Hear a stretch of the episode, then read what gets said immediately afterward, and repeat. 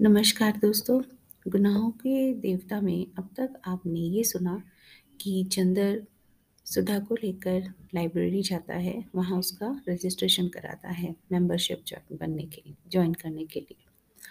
अब आगे। वैसे तो यह घर या परिवार चंद्र कपूर का अपना हो चुका था। जब से वह अपनी माँ से झगड़कर प्रयाग भाग आया था पढ़ने के लिए, यहाँ आकर बीए में भर्ती हुआ था। और कम खर्च के ख्याल से चौक में एक कमरा लेकर रहता था। तभी डॉक्टर शुक्ला, उसके सीनियर टीचर थे और उसकी परिस्थितियों से अवगत थे। चंद्र की अंग्रेज़ी बहुत ही अच्छी थी और डॉक्टर शुक्ला उससे अक्सर छोटे छोटे लेख लिखवाकर पत्रिकाओं में भिजवाते थे। उन्होंने कई पत्रों के आर्थिक स्तंभ का काम चंद्र को दिलवा दिया था और उसके बाद चंद्र के लिए डॉक्टर शुक्ला का स्थान अपने संरक्षण और पिता से भी ज़्यादा हो गया था। चंद्र शर्मिला लड़का था, बेहद शर्मिला।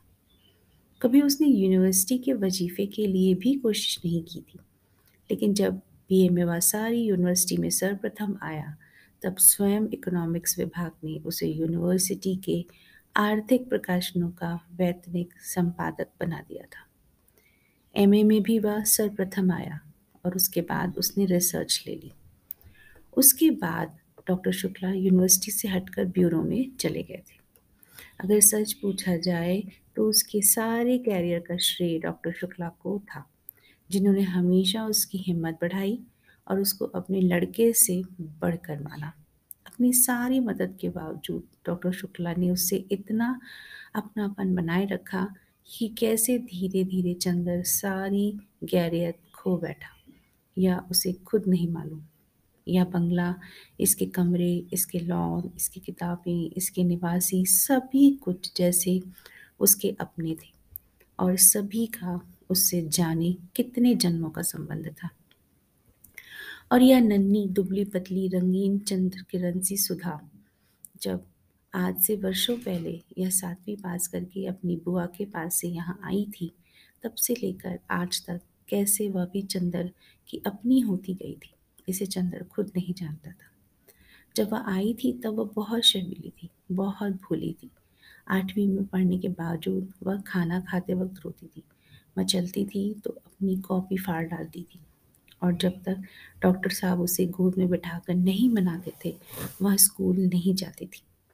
तीन बरस की अवस्था में ही उसकी माँ चल बसी थी और दस साल तक वह अपनी बुआ के पास एक गाँव में रही थी। अब तेरह वर्ष की होने पर गाँव वालों ने उसकी शादी पर ज़ोर देना और शादी ना होने पर गाँव की औरतों ने हाथ नचाना और मुँह मटकाना शुरू किया तो डॉक्टर साहब ने इसे इलाहाबाद बुलाकर आठवीं में भर्ती करा दिया। जब वह आई तो आधी जंगली थी। तरकारी में घी कम होने पर वह महाराजन का चौका जूठा कर देती थी और रात में फूल तोड़कर ना लाने पर अक्सर उसने माली को दांत भी काट खाया था। चंदर से ज़रूर वह बेहद डरती थी, पर ना जाने क्यों चंदर भी उससे नहीं बोलता था।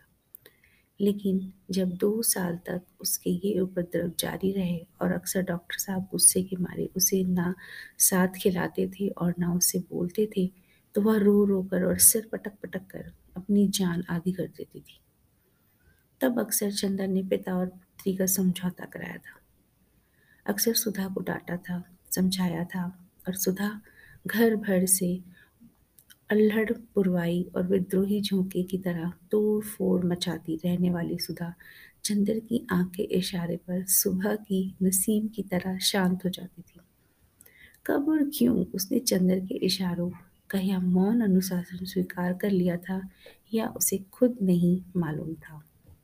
और यह सभी कुछ इतने स्वाभाविक ढंग से इतनी अपने आप होता चला गया कि दोनों में से कोई भी इस प्रक्रिया से वाकिफ नहीं था।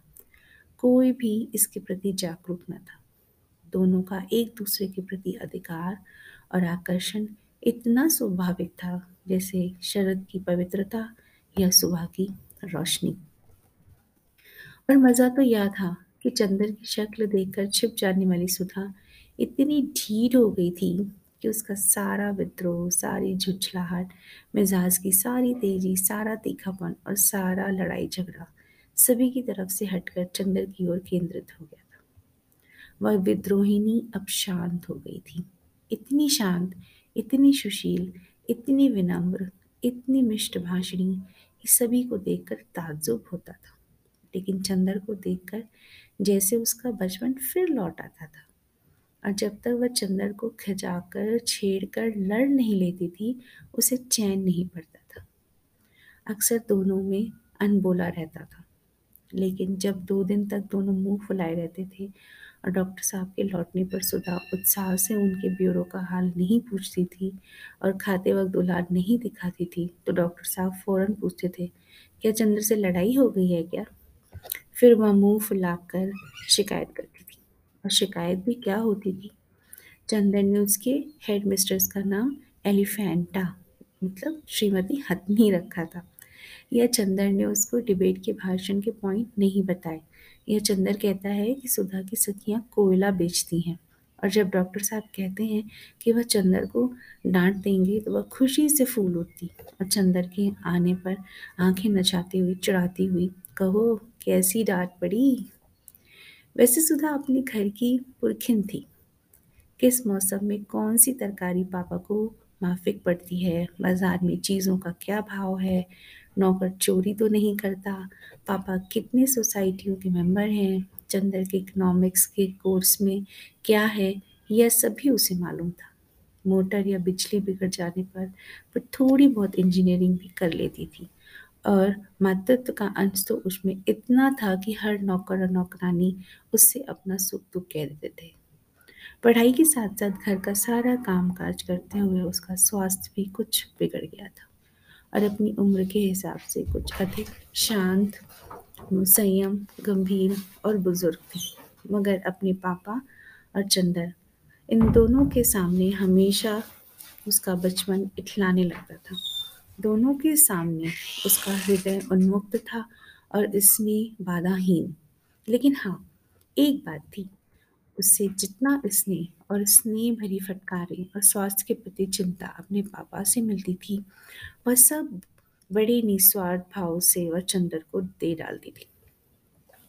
खाने पीने की जितनी परवाह उसके पापा उसकी रखते थे, ना खाने पर या कम खाने पर, उससे जितने दुलार से फटकारते थे उतना ही ख्याल वह चंदर का रखती थी और स्वास्थ्य के लिए जो उपदेश उसे पापा से मिलते थे, उसे और भी स्नेह में पांग कर वह चंदर को दे डालती थी।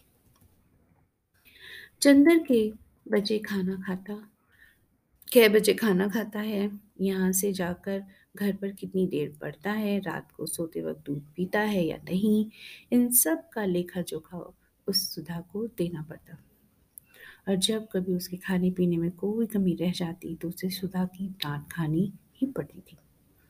पापा के लिए सुधा अभी बच्ची थी, और स्वास्थ्य के मामले में सुधा के लिए चंदर अभी बच्चा था।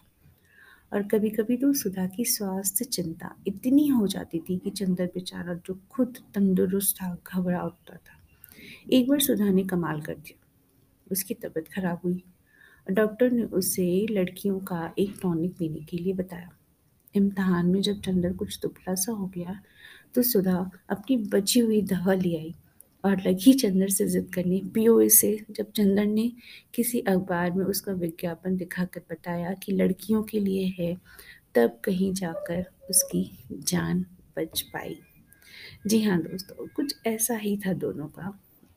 भोला प्यार। इसकी आगे की कड़ी अगले अंक में सुनेंगे। तब तक के लिए नमस्कार।